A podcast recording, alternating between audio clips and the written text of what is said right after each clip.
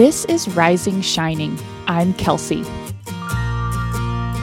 In each episode, I share honest reflections and encouragement that I hope will be a bright spot of your day. Each episode is also a written post with photos at risingshining.com. In honor of Dashiell's eighth birthday today, I'm sharing the story of his birth, which I wrote about in 2013. When I went back to read this post, I was so impressed at past Kelsey that I wrote this birth story less than a month after Dash was born. Wow.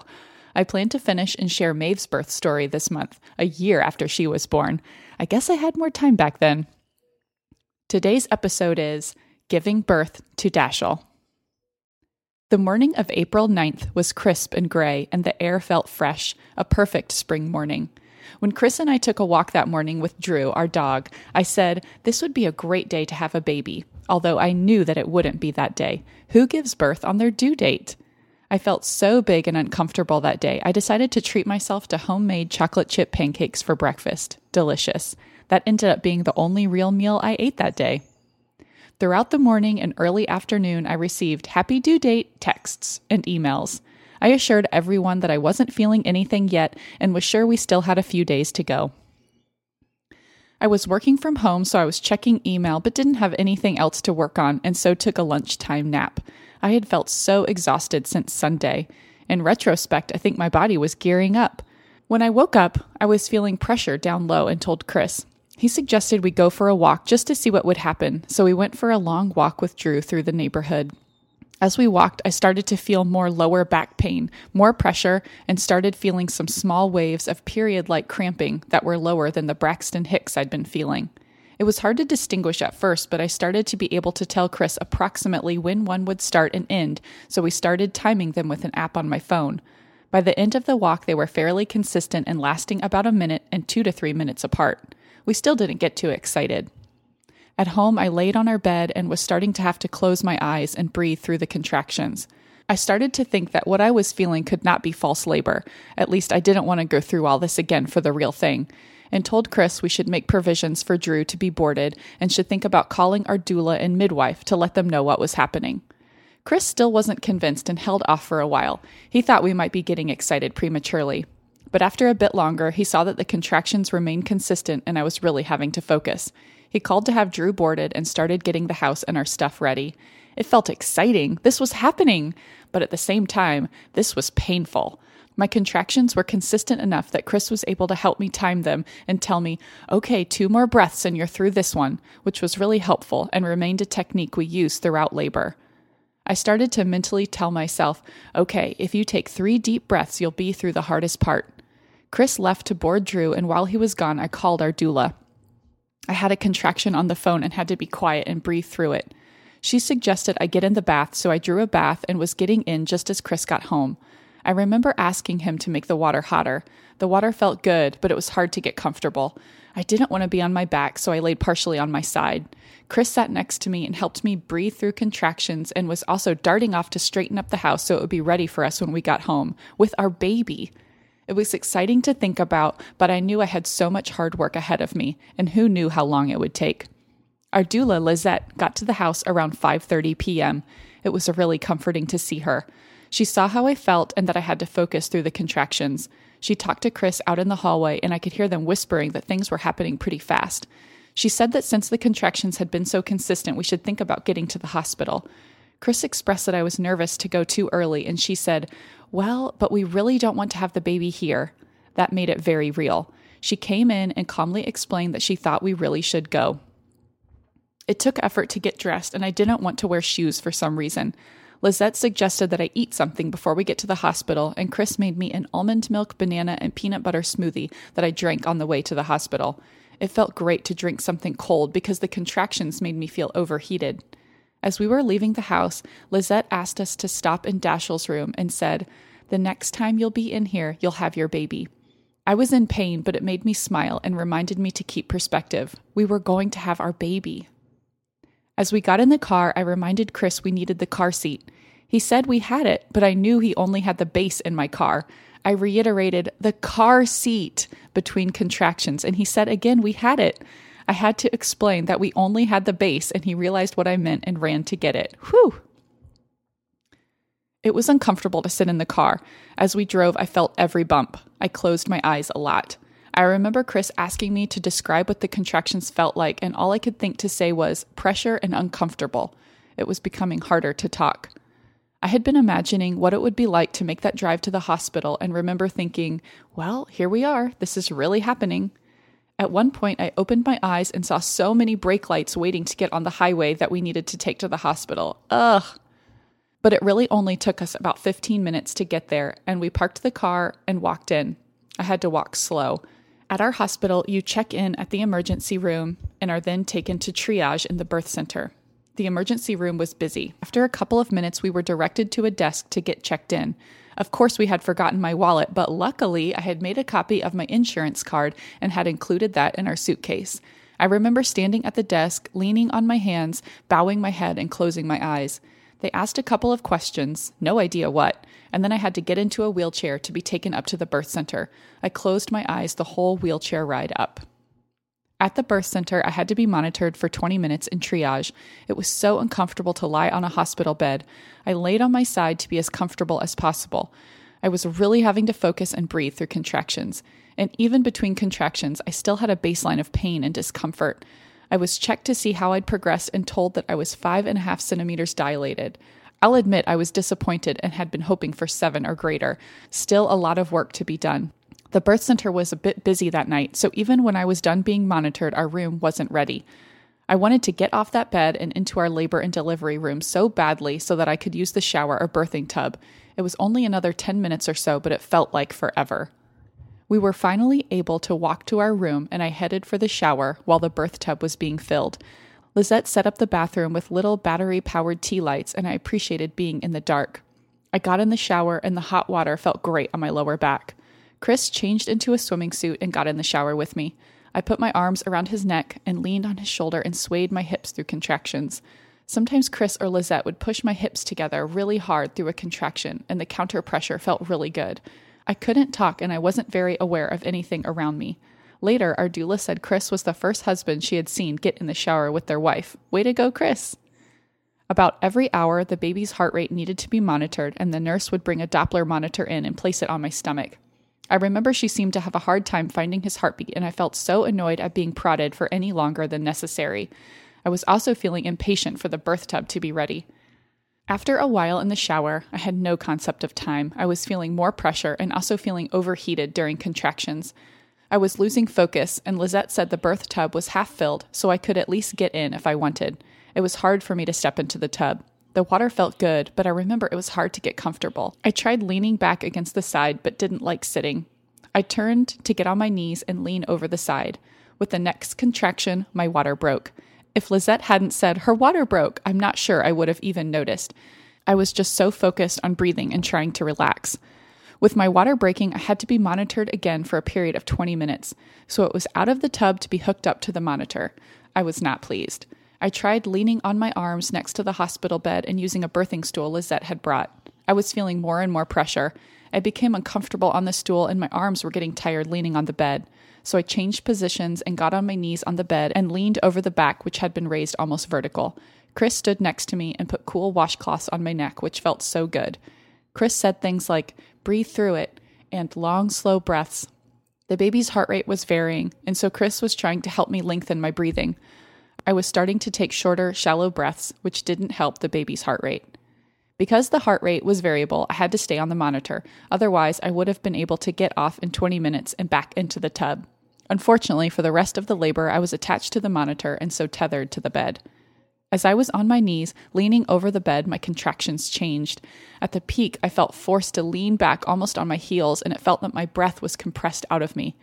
It was so intense, and I felt I had no control over it. It felt I would have a really intense one and then one that wasn't as bad. I started feeling that this might be the urge to push, but no one was telling me whether or not I should go with that urge to push or not. My midwife asked if I would like to be checked. I was nervous to be checked. If I was less than fully dilated, I would feel somewhat defeated. It would mean I still had so much hard work ahead of me, and I was feeling tired and didn't want to have several more hours ahead of me like this. On the other hand, if they didn't know I was fully dilated, they probably wouldn't want me to push. I put off the exam for a while, but finally agreed. I had to lie back on the bed, which was such an uncomfortable position. But when my midwife said, You're 10 centimeters fully dilated, I felt such relief. I had made it to 10 centimeters with no intervention. I had made it to pushing, the last hard part. It felt surreal, but I was so glad to be there. I went back to standing on the side of the bed and started to push through some contractions. The contractions were still making me move involuntarily at the peak, but being able to push helped a little bit. The baby's heart rate continued to vary and to be low. I was given an oxygen mask to try to get more oxygen to the baby. Lizette or Chris would hold the mask up near my face. I hated it. The mask felt humid and I didn't want anything near my face. I think I brushed it away a few times. It was hard to breathe deep. In preparing for labor during yoga and Bradley classes, we practiced deep belly breathing. It was so hard at the time to imagine how just taking a deep breath could be difficult. Isn't that the easiest thing to do? But now I understand, and all that practice was so helpful. When I was able to take deep breaths, I felt calmer and the contractions weren't as unbearable. I continued to try standing, being on the birth stool and on my knees, but the baby's heart rate was dropping and I wasn't making progress fast enough. I remember at one point the midwife used a flashlight to see where the baby was while I was standing. She was able to see that the baby's head was even with my perineum. But it was time for things to move faster. They said that getting into a modified squat on the bed might help. This required me to sit up in bed, and it was so uncomfortable. I was feeling tired and felt that I must have still so far to go. I was losing motivation. Then the nurse brought in a mirror. At first, it wasn't adjusted correctly and I couldn't see myself. Then they adjusted it and I could see the baby's head. I couldn't believe I was looking at myself. I felt like I was watching a birth video. I couldn't believe that this was actually happening. He was actually going to come out of me. My labor wasn't going to last forever. This was a wonderful revelation. Having the mirror gave me a focal point and helped me to know how and where to push. Through the next contraction, I watched the mirror and gave it my all. Both Lizette and Chris have said that my face during pushing is unforgettable. Lizette described it as, Your face said, You better get the F out of my way. I laughed thinking of how I must have looked. I was getting down to business. At that point, my contractions spaced out. I had time to take deep breaths between contractions and would just wait to start to feel the next one. Although I was able to focus and was making progress, it was still so, so hard. I don't really remember saying so, but Chris told me that a couple of times I said, I'm so tired, and also, I'm nervous. I think I was nervous about all the pain and also about the next contraction. Chris and Lizette were there, telling me to take deep breaths and that I could do it. The baby's heart rate continued to be variable and the mood was becoming more urgent. The nurse said, His heart rate is way back. The midwife said to me, Kelsey, we need to get this baby out in the next two contractions. Just two more contractions? I almost didn't believe it. How could I be so close? There was an end. Still, it would be so hard. Instead of pushing once through the next contraction, they said I needed to push three times. I would take a deep breath and push, and then deep breath, then push. By the third push, I felt like the contraction was over and had nothing to push against, and I was so exhausted I couldn't push much more. I remember everyone counting to 10 to help me push as long as possible. Chris was coaching me as if I was doing a weightlifting set or in a spin class. It was just what I needed. With that effort, the baby's head had come halfway out. I felt so much pressure and some burning. Chris and I remarked later that we couldn't believe his whole head wasn't out. How could there be more? Things started happening very fast. We learned later that based on how hard I was pushing, the midwife knew the baby should have been born. That meant he was likely stuck. More people came into the room. Suddenly, there were at least four people standing in front of me between my legs my midwife, an OBGYN, and two nurses. With the next contraction, I pushed as hard as I possibly could. I didn't know what was happening, but later learned that the OBGYN had to reach inside me and release the baby's shoulder from my pelvic bone. I don't specifically remember the sensation other than that it was the peak of all pain, difficulty, and pressure. And then he was out at 11 p.m., just making it on his due date. An immediate rush of release and relief, like nothing I've ever felt, overwhelmed me. As Dashiell was born, I instinctively reached down to take him from the midwife or OBGYN. I'm not exactly sure who caught him. I brought him to my chest. I was holding my baby. Labor and birth was over. I didn't have to do it anymore. And I had done it without any intervention, not even an IV. I was beaming and looking down at Dashiell and said, Oh, hi and looked to Chris and called out Chris's name. But the birth team was still working very quickly. Dashiell's cord was cut, and they said they needed to take him. There was meconium in the birth fluid, and we later learned that because of his shoulder being caught and how he was born, they were worried his clavicle could be broken or his shoulder dislocated. Thank goodness he was okay. They whisked Dashiell across the room, and Chris went with him. Lizette stayed with me and told me how great I had done and that the baby was so beautiful. I was on cloud nine. I just knew my baby would be okay and didn't feel concerned. I started shaking uncontrollably, which is normal after giving birth. I had forgotten that was part of it and couldn't believe how violently my body was shaking. Lizette was there to reassure me that it was normal. The nurse brought in two big blankets that felt like they just came from the dryer and covered me with them. After being so hot all through my labor, I was suddenly so cold and the blankets felt like heaven. I couldn't see our baby from the bed, just lots of people huddled around. Poor Chris was seeing everything, though. He said they were moving very fast and not saying anything. They stuck tubes down Dashiell's throat and were rubbing him to get him breathing. I had no sense of the urgency and called out to Chris, Does he have hair? Chris sweetly told me yes, but he was feeling distressed that something was wrong. After just a few minutes that felt very long to Chris, Dashiell started breathing very gently and wheezy, but breathing. They brought him back to me and put him on my chest. I was beaming. Chris came back to my side, and I could see how distressed he'd been. He was pale and his eyes red and teary. It breaks my heart to think about. He was so worried about our little baby. I told him I knew that Dashiell was fine and everything would be okay. I kept looking back and forth from Dashiell to Chris and remarking how perfect Dashiell was. I was euphoric. After a few minutes, Dashiell let out a wonderfully loud cry. When watching birth videos and thinking about giving birth, I wasn't sure if after delivering my baby, I would need just a couple minutes to chill and might not even be super interested in the baby at first. Instead, I was immediately the happiest I've ever been and singularly interested in the baby. I just kept looking at him. He was perfect, so beautiful. Dashiell was 9 pounds, 8 ounces, and 22 inches long. We couldn't believe he was so big. Even though he was a big baby, all his features seemed so tiny to me. Because, of course, even though he was a big baby, he was still a teeny little person. I couldn't believe that this was my son, our baby. Ah, it was the best. After a while on my chest and after our first nursing session, Dashiell was taken across the room again for a bath. After he was cleaned up and bundled, they handed him to Chris for the first time. Cue the tears. What a perfect sight. Chris looked so natural holding him and just gazed down at our son. We were moved to a recovery room at 2 a.m., and of course, we hadn't slept the night before, but I wasn't sleepy at all. Chris tried to get some sleep on the tiny sofa, but I just held Dashiell and stared. I had a huge smile on my face, and nurses kept telling me that I was beaming. A very special aspect to Dashiell's birth is that Chris was able to record audio of the last few minutes of the birth and when he was placed back on my chest after he was breathing. It is so cool to hear me pushing as hard as I can at the end and to hear Chris coaching me through it. It makes me cry every time. It's kind of crazy given how much pain I was in during the birth, but sometimes I feel nostalgic for the whole experience. It was something I anticipated for so long. It was such a momentous event with the most amazing outcome, and I'm so proud of myself. And also feel so lucky because really so much is out of your control. Being able to listen to the birth is comforting because it feels like that moment isn't lost. And so here we are, just days into being parents and having a newborn. All at once, I can't believe it and can't imagine it any other way. Thank you so much for spending some of your day with me. I would love to connect with you and hear your thoughts on today's episode. You can leave a comment on this blog post by following the link in the notes of your podcast player or by visiting risingshining.com. You can also connect with me on Instagram. I'm Kels Wharton.